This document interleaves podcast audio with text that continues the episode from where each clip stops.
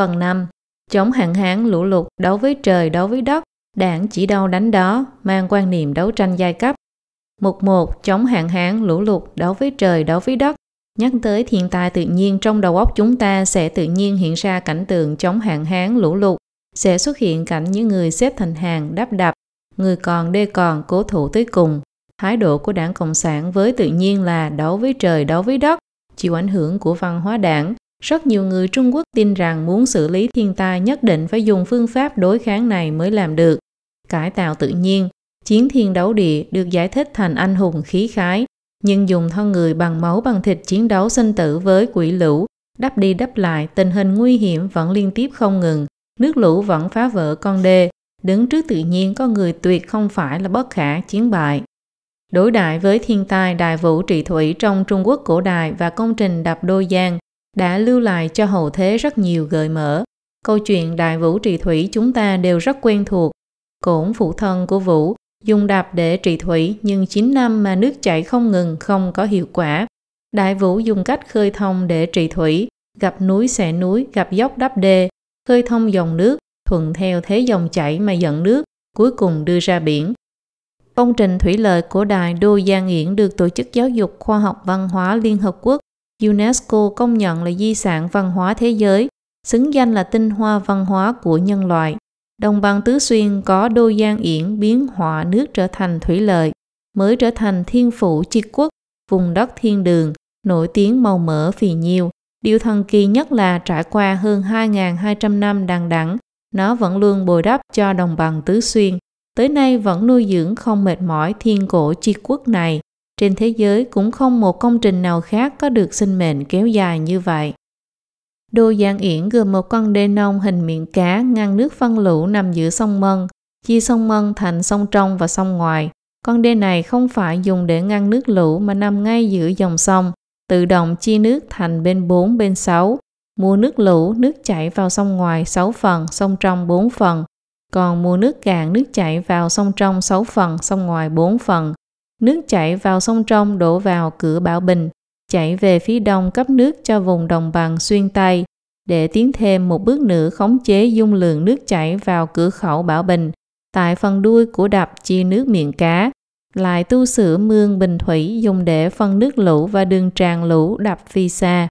Khi mực nước sông trong quá cao, nước lũ sẽ men theo mương bình thủy qua đập phi xa ra sông ngoài, đảm bảo khu thủy lợi sông trong tránh khỏi bị ngập úng. Dòng nước xoáy từ đập phi cát chạy vào dòng nước sông ngoài, đảm bảo bung cát không tích tụ lại phía trước và phía sau cửa Bảo Bình. Toàn bộ công trình đập đôi giang đã thể hiện một cách đầy đủ tư tưởng thuận theo tự nhiên và thiên nhân hợp nhất của cổ nhân Trung Quốc, không đối đầu với tự nhiên mà khéo léo mượn sức mạnh của tự nhiên vận dụng một cách kỳ diệu, biến hại thành lợi, chung sống hòa bình với tự nhiên.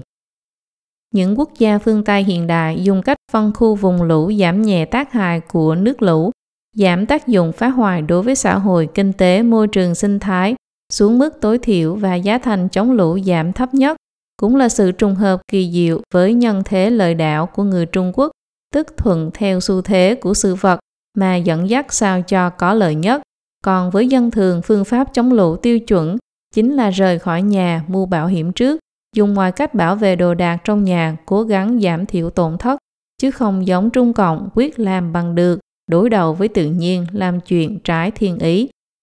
Ngoài ra, cổ nhân Trung Quốc cũng nhận thức được sự xuất hiện của thiên tai chính là lời cảnh cáo cho những hành vi thất đạo của quốc gia, cảnh báo chính quyền và nhân dân đương thời. Nếu không hối cải thì tai họa lớn hơn sẽ ập đến. Khi thương thang lên ngôi trời hạn hán lớn, nên vua thang lập đàn tại rừng dâu cầu khẩn thiên thượng sẽ kiểm điểm lại hành vi của bản thân mình. Nhờ vậy mà thiên tai được hóa giải. Đây chính là nguồn gốc của điển cố lịch sử hang đảo Tang Lâm, nghĩa là thương thang tế lễ cầu mưa trong rừng dâu.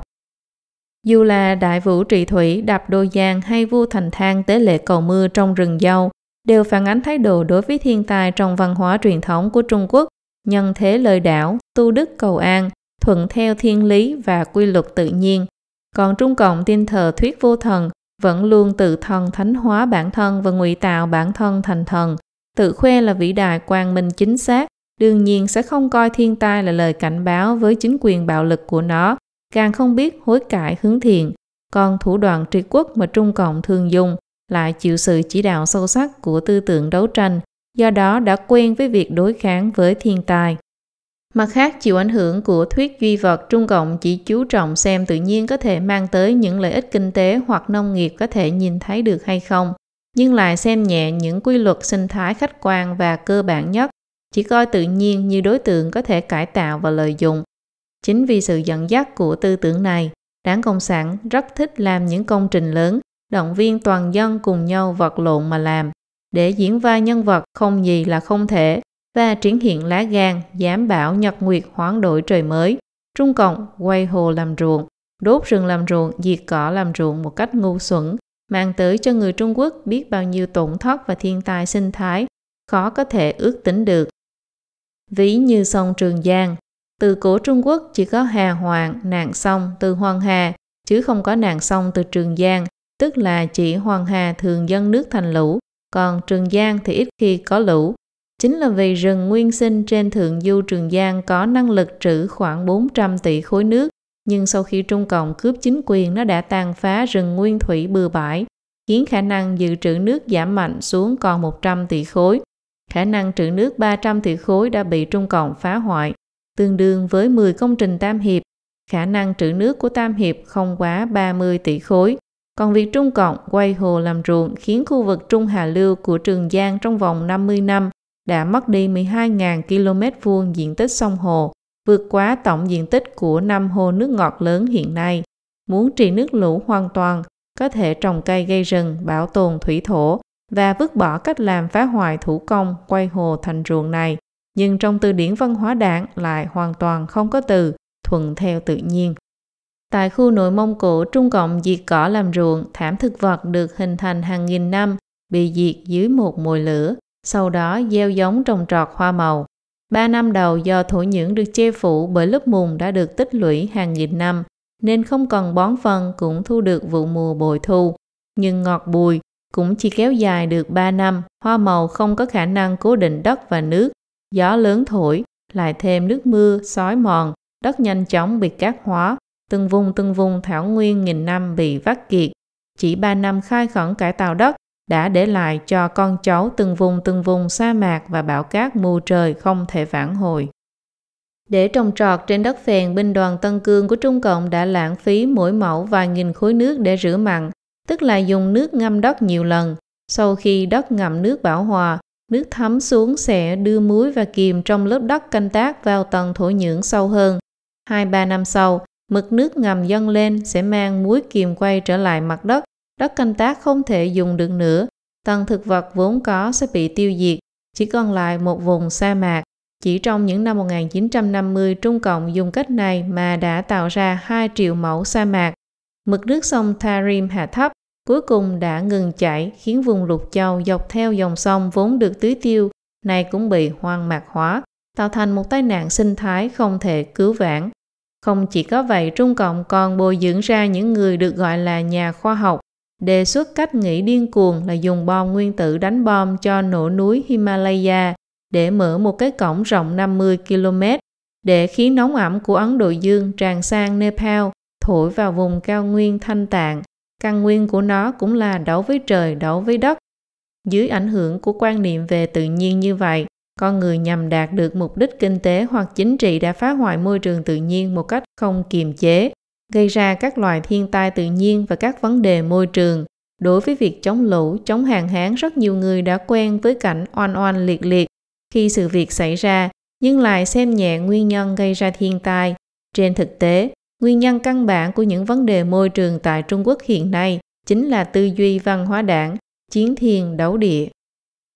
Mục 2. Đảng chỉ đâu đánh đó có quan niệm đấu tranh giai cấp sau một thời gian dài bị nhồi nhét văn hóa đảng trong cuộc sống của người ta, đảng chỉ đâu đánh đó. Ai ai cũng đều mang quan niệm đấu tranh. Biểu hiện cụ thể là hiện nay một khi đảng định tội cho một nhóm người nào đó, thậm chí chỉ là hơi ám chỉ, thì toàn xã hội hoặc chủ động tham dự bức hại hoặc kỳ thị xa lánh nhóm người bị đảng ấn định là phần tử đối lập hoặc giữ thái độ cảnh giác và lạnh nhạt với nạn nhân bị đả kích còn ngôn luận và hành vi của dân chúng lại thêm một bước nữa, trở thành căn cứ để đảng tuyên truyền nó, được quảng đại quần chúng nhân dân ủng hộ. Có người cảm thấy Trung Cộng ngày nay không hề còn đấu tranh giai cấp nữa, tư tưởng của người ta đều tập trung vào kinh doanh, kiếm tiền, đa phần ý thức chính trị đã phai nhạt, văn hóa đảng không hề ảnh hưởng lớn tới cuộc sống hàng ngày. Còn có một số người tự cho rằng mình đã dây dàn trải qua mưa gió chính trị thời gian dài, sớm đã nhìn thấu bản chất của văn hóa đảng, đã chán ngán những cuộc vận động chính trị của Trung Cộng, đã hoàn toàn không bị nó gây ảnh hưởng. Trên thực tế, mấy chục năm nay Trung Cộng phát động những cuộc đấu tranh trị người tàn khốc, lan tới từng thành viên trong xã hội. Văn hóa đảng với nền tảng là thuyết vô thần và tư tưởng đấu tranh kết hợp với hình thức đấu tranh phổ biến trên toàn xã hội. Vài năm lại phát động một lần, hầu như đã ngấm sâu vào cuộc sống của từng người trong xã hội. Con người hoặc vì bị lừa gạt, kích động mù quáng theo Trung Cộng hành ác, hoặc chủ động theo Trung Cộng trị người vì sinh tồn và lợi ích của mình, hoặc không có cách nào khác đành phải không biểu đạt thái độ đối với các cuộc vận động của Trung Cộng hoặc chán ghét không muốn tìm hiểu sự thật có liên quan, kỳ thực đều là trực tiếp hoặc gián tiếp phối hợp với Trung Cộng, tăng cường sự khống chế tư tưởng của nó đối với từng thành viên trong xã hội, đều là dưới tác dụng của văn hóa đảng mà múa theo cây gầy chỉ huy của Trung Cộng để nhảy múa, xung phong liều chết.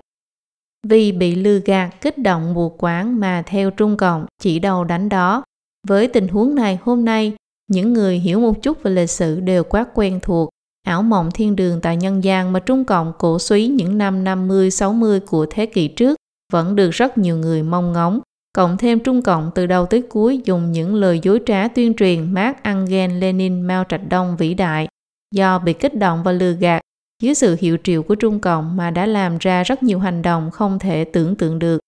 Như Trung Cộng hiệu triệu, làm công xã nhân dân, người ta đều một bầu nhiệt huyết sôi sục, phải rảo bước mà bước lên chủ nghĩa cộng sản. Sau vài tháng, làn sóng công xã nhân dân đã nhấn chìm các vùng nông thôn.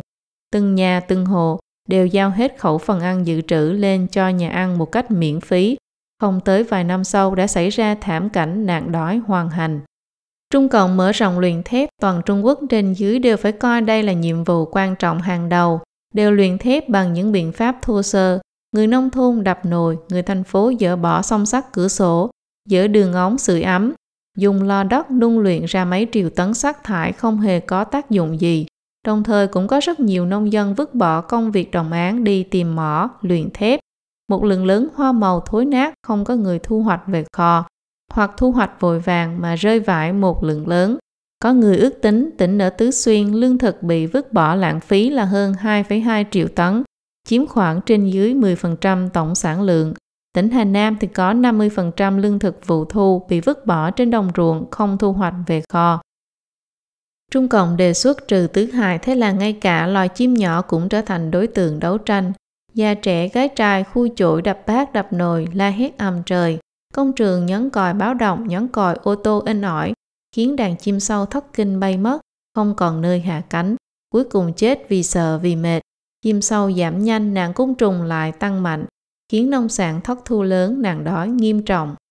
Năm 1968, Mao Trạch Đông ra chỉ thị thanh niên tri thức tới nông thôn tiếp nhận là giáo dục của nông dân nghèo là vô cùng cần thiết.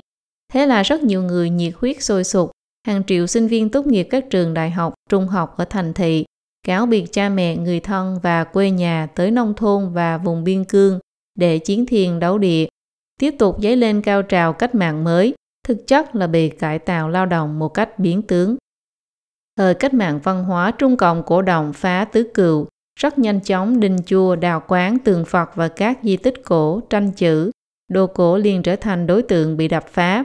Vô số văn vật bị đốt cháy, ngay cả mộ của bậc danh nhân hai cốt của người chết cũng là mục tiêu đấu tranh cách mạng. Đến năm 1966, phàm là những người có tên tuổi trong sách cổ như Khổng Tử, Vương nghĩa Chi, Nhạc Phi, Hải Thụy, Trương Cư Chính, Viên Sùng Hoáng, Bồ Tùng Linh vân vân chỉ cần tìm thấy được hầu như đều bị đào mộ vào năm 1966. Trung Cộng muốn cắt cái đuôi chủ nghĩa tư sản, rau cỏ, củ quả phía trước phía sau của nhà nông, gia cầm gia súc rất nhanh đều bị cắt, bị cướp đi. Có vài nông dân vì giải quyết khó khăn cuộc sống mà trộm vài quả trứng để đổi lấy đồ dùng hàng ngày thì lập tức bị cho là cái đuôi của chủ nghĩa tư bản, bị tố cáo vạch trần. Những điều này tạo thành một sức phá hoại điên cuồng và những hành vi hết sức hoang đường, có quan hệ mật thiết với loại tâm thái mù quáng, đảng chỉ đâu đánh đó. Vì sinh tồn hoặc lợi ích mà theo Trung Cộng chỉ đâu đánh đó. Có ba tình huống điển hình. Trước tiên nói tình huống thứ nhất, quan chức, viên chức cơ sở của cơ cấu chính phủ tư pháp chấp pháp, giám sát các cấp là công cụ chấp hành chính sách của Trung Cộng. Trung Cộng dùng thủ đoạn cây gậy và củ cà rốt để ép buộc họ tuân theo.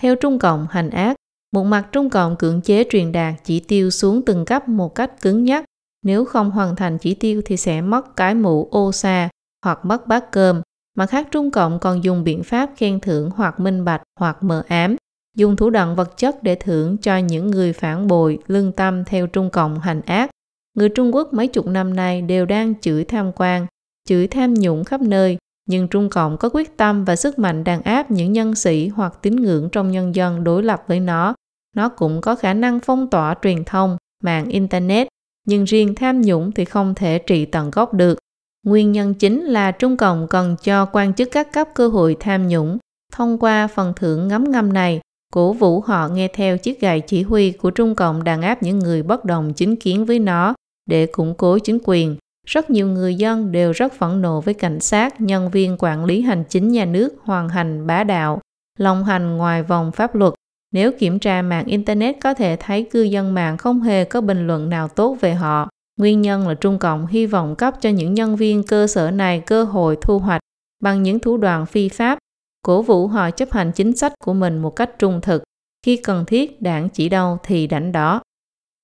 Ví dụ như sau khi Trung Cộng bắt đầu bức hại Pháp Luân Công, khi mới bắt đầu có một lượng lớn học viên Pháp Luân Công tới Bắc Kinh thỉnh nguyện, Trung Cộng lấy số người đi thỉnh nguyện tại các nơi làm chỉ tiêu đo lường tình hình trị an của địa phương, khiến cho quan chức cảnh sát các nơi không tiếc công sức đi bắt giữ những người thỉnh nguyện, dùng thủ đoạn đánh đập tra tấn và phạt tiền nhằm bức hại học viên Pháp Luân Công, đảm bảo họ không tiếp tục đi thỉnh nguyện. Các đơn vị cũng như vậy, Thông thường một người đi thỉnh nguyện cả đơn vị sẽ bị trừ tiền thưởng. Nó dùng phương pháp bức hại liên lụy để khiến người người thù hận học viên Pháp Luân Công vì lợi ích của mình.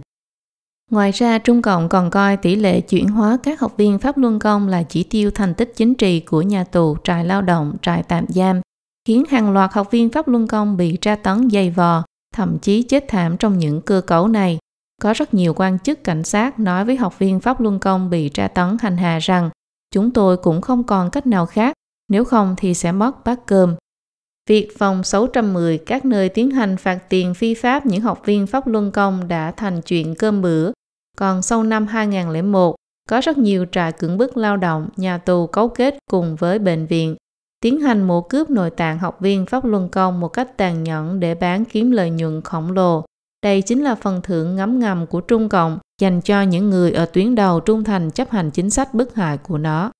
Mặt khác, vì Trung Cộng nắm giữ mọi mặt về nguồn tài nguyên của xã hội, kế sinh nhai của người ta đã trở nên quan hệ mật thiết với việc có nghe theo cây gầy chỉ huy của đảng hay không. Việc phải làm sao đảm bảo hướng quan sát của mình không va chạm với phương hướng mà đảng cấm kỵ cũng đã trở thành một kinh nghiệm sống khác của người ta Ví như các kênh truyền thông của Trung Cộng, quan chức các cấp gặp phải chuyện đại sự có liên quan tới nhân dân, như những sự kiện truyền nhiễm dịch cúm da cầm, dịch SARS, sông Tùng Hoa bị ô nhiễm. Trước khi Trung ương đảng chưa biểu đạt thái độ rõ ràng, thì nhất loạt đều ngậm miệng im hơi lặng tiếng, phong tỏa tin tức. Lẽ ra khi phát hiện thấy có dịch bệnh phải áp dụng biện pháp cách ly sớm nhất, thông báo cho nhân dân phòng chống truyền nhiễm. Phát hiện ra ô nhiễm thì phải thông báo sớm cho những khu vực hạ du, chịu ảnh hưởng nhằm áp dụng những biện pháp cứu hộ. Điều này đâu cần phải có tri thức cao thâm gì, chỉ cần có lương tâm là có thể làm được. Nhưng các kênh truyền thông quan chức của Trung Cộng trong thời khắc quan trọng này lại sợ mình nói lỡ lời, không nhất trí với Trung ương đảng sẽ mất đi bát cơm, mất đi cái mũ ô xa, cho nên thà làm trái lương tâm cũng phải làm theo sự chỉ huy của Trung Cộng. Đảng chỉ đâu thì đánh đó còn có một biểu hiện khác chính là cái mà đảng thích hay ghét không hề là một tiêu chuẩn minh xác có thể thực hiện thì người ta sẽ vì tự bảo vệ mình mà thường thà tả khuynh còn hơn hữu khuynh biểu hiện quá khích hơn cả yêu cầu bề mặt của đảng ví như Trung Cộng hoàn toàn không quy định một cách rõ ràng rằng trên mạng Internet có những bài viết bao gồm những từ nào phải bị phong tỏa, nhưng nhiều chủ trang web đã tự bảo vệ mình bằng cách vạch ra phạm vi phong tỏa nghiêm ngặt. Ví như với những bài viết gồm những từ như tự do, Đài Loan, độc lập, thì cho dù lời thoại hoàn toàn có khả năng phù hợp với hình thái ý thức của Trung Cộng, nhưng rất nhiều trang web đều liệt kê những từ này thành từ quan trọng bị phong tỏa. Loại thứ hai là công khai lợi dụng đại hội đấu tố để kích động nhiệt tình cách mạng của dân chúng trong bầu không khí cuồng nhiệt mà người ta reo hò cùng nhau xông lên ấy. Mặc dù rất nhiều người dân biết rõ ràng đối tượng bị đấu tố là người tốt tại thôn xóm phố phường, nhưng người ta vì tự bảo vệ mình mà nỗ lực biểu hiện ra sự kiên định về lập trường, chủ động tham dự đấu tố vạch trần. Ví như trong những cuộc vận động cải cách ruộng đất, trấn áp phản cách mạng, sau khi Trung Cộng cướp chính quyền không lâu nó đã thường xuyên dùng đại hội quần chúng phê phán do đảng định tội sau đó kích động dân chúng nổi lên tố cáo. Tiếp theo là tùy tiện xử tử. Thông thường chỉ cần lãnh đạo trung cộng tại địa phương gật đầu dân chúng bên dưới liền hô theo rằng phải giết liền giết ngay không cần bàn luận trong bầu không khí sôi sục của quần chúng không ai dám thể hiện sự đồng tình với địa chủ và phần tử phản cách mạng loại thứ ba trong các cuộc vận động trung cộng trước tiên đàn áp một nhóm người được gọi là tội ác tày trời nhằm tạo nên bầu không khí khủng bố, sau đó ép buộc người ta tự bộc bạch, kiểm điểm, tuyên bố cái gọi là chính sách, thẳng bạch tòng dung, kháng cự tòng nghiêm, kiểm cử hữu thưởng, lập công chuộc tội. Nghĩa là thành thật thì tha, kháng cự phạt nghiêm, kiểm điểm có thưởng, lập công chuộc tội. Rồi lại lợi dụng một cách đầy đủ tâm lý hy vọng sớm ngày vượt qua quan ngại của con người, khiến người ta xuất phát từ việc tự bảo vệ mình hoặc đầu cơ mà tố cáo hãm hại người khác Điều này khiến người ta vì sinh tồn của bản thân mình mà bẻ công nhân tính, báo cáo và trần người thân, bạn bè, đồng nghiệp nhằm thể hiện lập trường của mình là đứng về phía của đảng, như cuộc vận động chỉnh phong Diên An trong những năm đầu của Trung Cộng, cuộc vận động ngũ phản nhằm vào nhà tư bản năm 1952 đều áp dụng thủ đoạn này, bức bách người ta vì để qua được quan ải mà vạch trần lẫn nhau. Cuộc vận động phản cánh hữu năm 1957 thậm chí còn áp dụng việc phân chỉ tiêu cánh hữu tới các đơn vị, bức ép người ta tố cáo các đồng nghiệp. Tự cho rằng đảng chỉ đâu thì không đánh đó, khi thực vẫn là đảng chỉ đâu thì đánh đó. Trải qua mấy chục năm vận động, tư tưởng của con người thay đổi thành phức tạp hơn, hầu như không còn ai tin tưởng vào chủ nghĩa cộng sản. Sự sùng bái cá nhân cuồng nhiệt với lãnh đạo đảng cũng không còn vết tích. Rất nhiều người cũng nhìn thấu và ác đấu của đảng Cộng sản Hiện nay khi đảng Cộng sản phát động vận động chính trị, những người dân mà nó đối mặt cũng khác rất nhiều so với trước kia. Người ta đã không muốn bị cuốn vào những cuộc đấu tranh chính trị này của đảng Cộng sản. Ngoài vài kẻ ác lòng mang ý xấu muốn chiếm đoạt các lợi ích chính trị, thì đại bộ phận quần chúng trong những cuộc vận động này không còn tích cực chủ động hăng hái hưởng ứng nữa, mà là cảm thấy bản thân mình rất tách biệt. Loại tách biệt này chính là không đi nghiên cứu, tìm hiểu những tình tiết đúng sai đằng sau sự việc, cũng không muốn nghe người khác biện bạch và tìm hiểu sự thật có liên quan. Việc không liên quan tới mình thì ngoảnh mặt làm ngơ, thêm một chuyện chẳng bằng bớt một chuyện. Đây chính là một cách biểu hiện gián tiếp của việc đảng chỉ đầu thì đánh đó. Trong văn hóa đảng, chính là do người ta không còn tín nhiệm đảng, chán ghét đảng, chán ghét chính trị, ngược lại lại tạo thành chuyện hoang đường, đảng chỉ đầu thì đánh đó. Một mặt Trung Cộng hy vọng những người không muốn tham gia thì bàn quan biểu hiện như không có chuyện gì xảy ra. Ví dụ khi một tên cướp ngang nhiên cướp giật, cưỡng gian trên xe buýt, điều mà người ta hy vọng chính là tất cả hành khách đều giả điếc, giả mù. Như vậy khi chúng hành ác sẽ có thể không có bất kỳ áp lực hay lo lắng gì. Còn nạn nhân ở thế tuyệt vọng cũng sẽ không phản kháng kịch liệt. Nếu có người cảm thấy Trung Cộng trấn áp những nhân sĩ bất đồng chính kiến những nhân sĩ di hộ nhân quyền trong nhân dân, trấn áp tín ngưỡng trong nhân dân là không hề liên quan gì tới mình, thậm chí coi việc vứt bỏ lương tri, trách nhiệm đạo đức của cá nhân là thanh cao, không tham dự vào chính trị, thì sẽ khiến Trung Cộng đàn áp nhân dân vô độ không thèm kiên kỳ.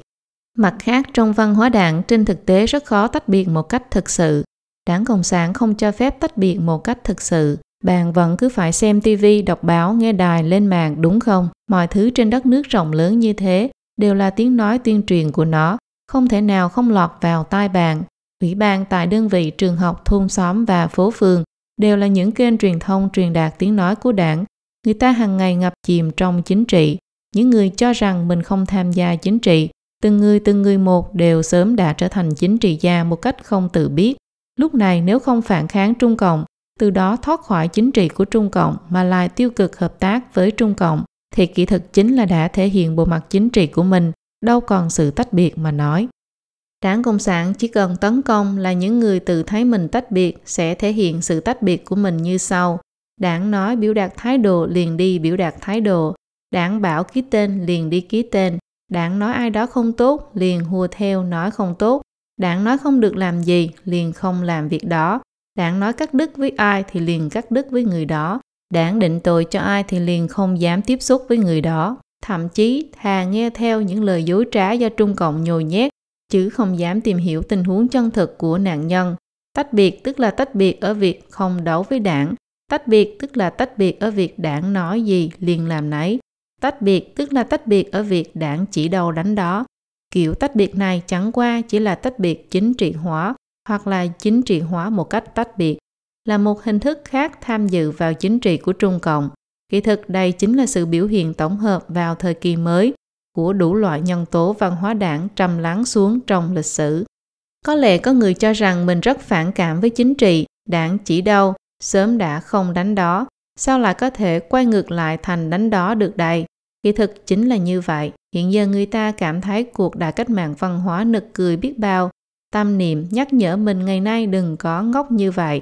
chính trị hóa như vậy, đừng tham gia vào đảng phái nào nữa, Người ta cho rằng chính vì nhiệt tình chính trị của mình bị Trung Cộng lợi dụng nên mới xảy ra bi kịch đại cách mạng văn hóa như vậy. Sự phản cảm và thờ ơ với chính trị của người ta hiện nay có lẽ đảm bảo sẽ không xảy ra những việc hoang đường như thế. Nhưng mọi người nhìn xem cuộc bức hại rợp trời rợp đất nhằm vào Pháp Luân Công, ai ai cũng đều cảm nhận được sự tái hiện của cách mạng văn hóa, hơn nữa cái thế công kích tiên truyền, phỉ bán, bị đặt kích động thù hận lại dựa vào công cụ truyền thông hiện đại hóa ngày nay so với cách mạng văn hóa chỉ có hơn chứ không có kém. Nếu nói rằng những cuộc vận động trước kia là dựa vào nhiệt tình chính trị mù quáng của người ta, thì cuộc vận động chính trị ngày nay được tiến hành với mức độ rộng lớn là nhờ vào cái gọi là thái độ tách biệt,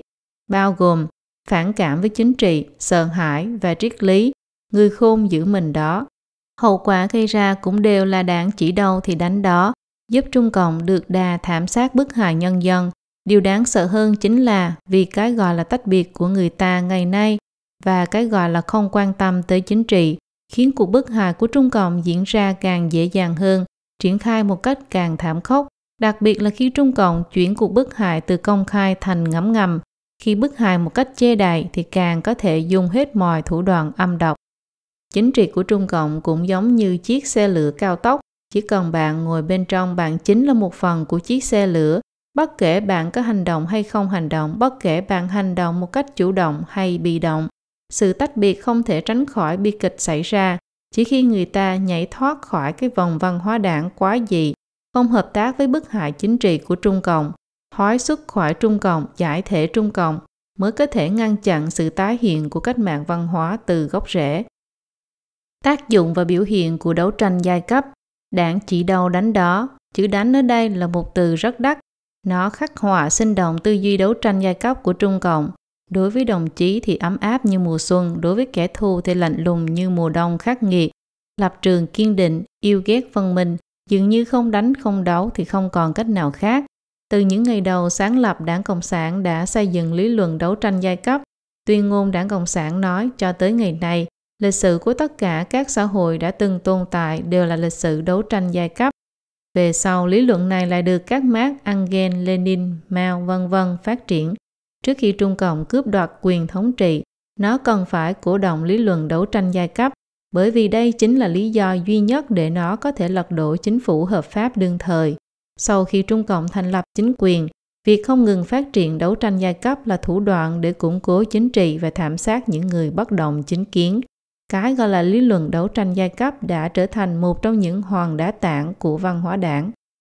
Triết học đấu tranh đã tạo nên một tâm thái gần như quân sự hóa, trong đó toàn xã hội có thể được điều động vào bất cứ thời khắc nào, cho nên dù là lần vận động lớn nào thì tốc độ động viên của nó đều đáng kinh ngạc. Ngoại trừ quân đội bị nhào nặng thành công cụ chỉ đâu đánh đó, thì mọi lĩnh vực công tác đều bị Trung Cộng gọi là chiến tuyến, đương nhiên cũng là quản lý quân sự hóa, cấp dưới tuyệt đối phục tùng cấp trên. Chỉ cần Trung Cộng chỉ ra một mục tiêu hoặc một phương hướng, rất nhiều người sẽ ngay lập tức phụ họa theo, hô một cái là toàn bộ xông lên. Trong cuộc sống hàng ngày của người ta, mọi người thường nhìn thấy, nghe thấy hoạt động kinh tế, được gọi là chiến dịch, đánh một trận kiên cường về nghiên cứu khoa học, điều động chức vụ gọi là nhanh chóng xông vào chiến trường mới. Cái gì cũng mang theo tâm thái, đã, đấu, làm rắn. Không chỉ là trong những vấn đề đối đại với thiên tai như chống lụt, chống hạn nêu trên, đều áp dụng biện pháp đắp chặn và đấu tranh. Khi đối đại với tất cả các vấn đề và mâu thuẫn xã hội, lối tư duy của Trung Cộng đều là đấu tranh và cưỡng bức. Bất kỳ một mâu thuẫn xã hội nào chỉ cần ló đầu ra, Trung Cộng liền dùng bạo lực tiêu diệt từ trong trứng nước. Trong cuộc sống hàng ngày đã vậy, khi Trung Cộng thực sự tiến hành đấu tranh giai cấp, trị người, bức hại con người, thì biểu hiện của nó lại càng thậm tệ hơn. Điều cần chỉ ra ở đây cái gọi là đấu tranh giai cấp của Trung Cộng hoàn toàn không chỉ giới hạn ở đấu tranh giữa các giai cấp, ví như những kẻ thù giai cấp, như những kẻ phản cách mạng trước giải phóng, cánh hữu, đi theo chủ nghĩa tư sản, vân vân. Trước khi bị đấu tố, họ đã mất đi sự chiếm hữu đối với tư liệu sản xuất từ lâu, nhưng Trung Cộng vẫn liệt kê họ vào danh sách kẻ thù giai cấp. Lý do là tư tưởng của họ, lập trường của họ vẫn đứng trên mặt đối lập với giai cấp vô sản. Do vậy căn cứ để vạch ra giai cấp trên thực tế là tư tưởng của người ta. Những tư tưởng không được Trung Cộng công nhận sẽ nhất loạt bị quy vào kẻ thù giai cấp và cần thanh trừ. Những năm đầu, nhà tư bản do chiếm hữu tư liệu sản xuất mà bị đấu tố, ngày nay được gọi là nhà doanh nghiệp. Chỉ cần tư tưởng lập trường của nó được Trung Cộng công nhận là có thể được liệt vào giai cấp vô sản, gia nhập vào cái gọi là đội tiên phong của giai cấp vô sản, trở thành đảng viên Trung Cộng. Những công nhân thất nghiệp, nông dân mất đất, không còn gì thì bị coi là nhân tố bất ổn định. Nếu dám kêu oan lên trên, biểu đạt sự bất mãn, nói những lời Trung Cộng không thích nghe là có thể dùng vũ lực trấn áp những giai cấp vô sản thực sự này. Trong xã hội ngày nay, phạm vi của ý thức đấu tranh giai cấp càng rộng lớn hơn, biểu hiện càng phức tạp hơn, nhưng thực chất nó đều là phân loại các thành viên trong xã hội theo một tiêu chuẩn nào đó, rồi tấn công vào những người khác loại với mình. Biểu hiện cụ thể kiểu ý thức đấu tranh giai cấp ăn sâu vào trong cuộc sống gồm cưỡng chế người khác hành sự theo ý đồ của mình, không tôn trọng người khác, công kích, hạ thấp bôi nhọ người khác, trực tiếp đả kích tâm linh, danh dự và nhân cách của đối phương, chẳng kể gì đạo lý, không nói chuyện đàng hoàng, cãi nhau, mắng chửi, đấu đá với người khác, giỏi dùng quyền lực, lợi ích, điều kiện sống, tình cảm của con người hoặc thông qua đủ mối quan hệ và kênh xã hội, dùng đủ mọi cách gây áp lực cho người khác, trấn áp quật ngã, khuất phục đối phương. Trong khi giải quyết những vấn đề trong cuộc sống, xã hội, cũng rất ít khi nghĩ tới người khác, xuất phát từ phương diện tích cực mang tính xây dựng làm tốt công việc, mà thường dùng một bộ thủ đoạn phụ diện đấu tranh mang tính phá hoại. cả tính năng lực công tác, tình trạng gia đình của cả nhiều ít môi trường sống, bối cảnh văn hóa của mỗi người đều khác nhau. Xã hội nhân loại từ cổ chí kim đều tồn tại sự khác biệt, thậm chí là mâu thuẫn. Còn Trung Cộng lại quy kết nguyên nhân của sự khác biệt này là do giai cấp, đẩy mạnh giải quyết những sự khác biệt và mâu thuẫn này bằng phương thức đấu tranh, khiến người Trung Quốc đơn giản hóa khi xem xét vấn đề không đen thì là trắng, hoặc này hoặc kia, không phải là bạn thì là kẻ thù, mà quên rằng tư duy và hành vi của con người vốn phức tạp, không tồn tại sự đối lập hoàn toàn hay nhất trí hoàn toàn. Sự hợp tác hoặc là đồng thuận giữa con người với nhau cũng không thể được kiến lập trên cơ sở không có mâu thuẫn hoặc không có kiến giải bất đồng. Phương thức giải quyết vấn đề cụ thể cũng quên mất những đạo đức truyền thống của dân tộc Trung Hoa như nghĩ tới người khác, lắng nghe ý kiến của người khác, khiêm tốn càng không nói đến gì tới tinh thần đồng đội, bao dung và đa nguyên hóa của phương Tây. Chỉ cần có chút không phù hợp hoặc khác với mình thì tự nhiên liền dùng thủ đoạn đấu tranh để giải quyết vấn đề. Mỗi một người Trung Quốc đều cảm nhận sâu sắc hiện tượng đấu đá trong nội bộ người Trung Quốc. Quan niệm đấu tranh giai cấp khởi tác dụng không nhỏ trong đó.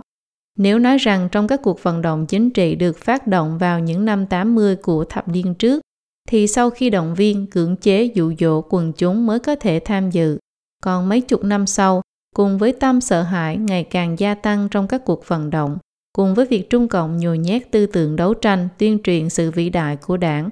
thì việc nhảy múa và xung phong liều chết theo cây gậy chỉ huy của Trung Cộng đã dần ăn nhập vào phương thức tư tưởng của người Trung Quốc, trở thành trạng thái tư duy, hành động tự nhiên thường ngày. Kết luận, chính trị chỉ là một bộ phận trong đời sống xã hội bình thường, hơn nữa còn không phải là bộ phận quan trọng nhất. Sau khi văn hóa đảng xâm chiếm cuộc sống riêng tư của người Trung Quốc bị cưỡng chế lôi vào chính trị, những ngày lễ Tết truyền thống của họ bị bãi bỏ hoặc bị đổi mất nội hàm, họ bị ép buộc tham gia vào ngày lễ do đảng sắp đặt, coi những buổi lễ kỷ niệm hủy nộ ai lạc của đảng thành lễ kỷ niệm hỷ nộ ai lạc của bản thân họ. Hôn nhân đại sự phải do đảng tổ chức. Người trẻ khi kết hôn đã không lễ nghi bái thiên địa bái phụ mẫu, cũng không thể hiện tình cảm vợ chồng tương kính như Tân lại phải cảm ơn đảng thể hiện sự trung thành với đảng. Khi người Trung Quốc thảo luận những vấn đề chống lũ, chống hạn, hạn chế sinh sản, thì họ nên ý thức được đài hoàn toàn không phải là do Trung Cộng không có quyết sách khoa học, mà là Trung Cộng không thể đưa ra quyết sách khoa học. Tư tưởng chỉ đạo để Trung Cộng giải quyết vấn đề không phải là quyết sách khoa học, mà là triết học đấu tranh, chống lũ, chống hạn, chiến thiên đấu địa, đã phản ánh rằng thái độ với tự nhiên của Trung Cộng chính là đấu tranh. Vấn đề nhân khẩu hoàn toàn có thể giải quyết thông qua việc đầu tư cho hệ thống giáo dục và an sinh xã hội. Còn Trung Cộng lại một mực vứt bỏ tất cả cách làm nhân đạo và ôn hòa, mà thông qua giết người và cưỡng chế để khống chế sinh sản. Việc tuyên truyền nam nữ đều giống nhau, phụ nữ gánh vác nửa vùng trời, lại là cổ động phụ nữ đấu tranh với nam giới, đằng sau đó vẫn là một chữ đấu. Đảng chỉ đầu đánh đó, một chữ đánh, cũng đã phản ánh tư tưởng đấu tranh. Sau khi bị Trung Cộng nhồi nhét những tà thuyết trong văn hóa đảng như tư tưởng đấu tranh, kẻ yếu làm mồi cho kẻ mạnh, chọn lọc tự nhiên, thì người Trung Quốc đã quen dùng tư tưởng đấu tranh để giải quyết những vấn đề cụ thể trong cuộc sống. Khi gặp phải mâu thuẫn thì điều họ nghĩ tới không phải là có lời từ từ nói, lùi một bước biển rộng trời cao, mà là thủ đoạn đấu tranh như cưỡng chế giết người, vận động quần chúng. Gặp phải những vấn đề liên quan tới giới tự nhiên thì họ không nghĩ tới thuận theo tự nhiên, mà là cứng đầu cứng cổ làm nghịch ý trời. Đào sâu căn nguyên của triết học đấu tranh nhất định sẽ thấy nó có quan hệ rất lớn tới việc tuyên truyền thuyết vô thần và thuyết duy vật. Chính vì vô thần cho nên không biết kính sợ trời đất, không biết rằng cần phải nhân dạ ái nhân, nghĩa là người nhân nghĩa yêu thương người khác. Đây chính là nguyên nhân mà tư tưởng đấu tranh được quảng bá. Chỉ khi bóc đi văn hóa đảng chúng ta mới có thể sống những ngày tháng bình thường.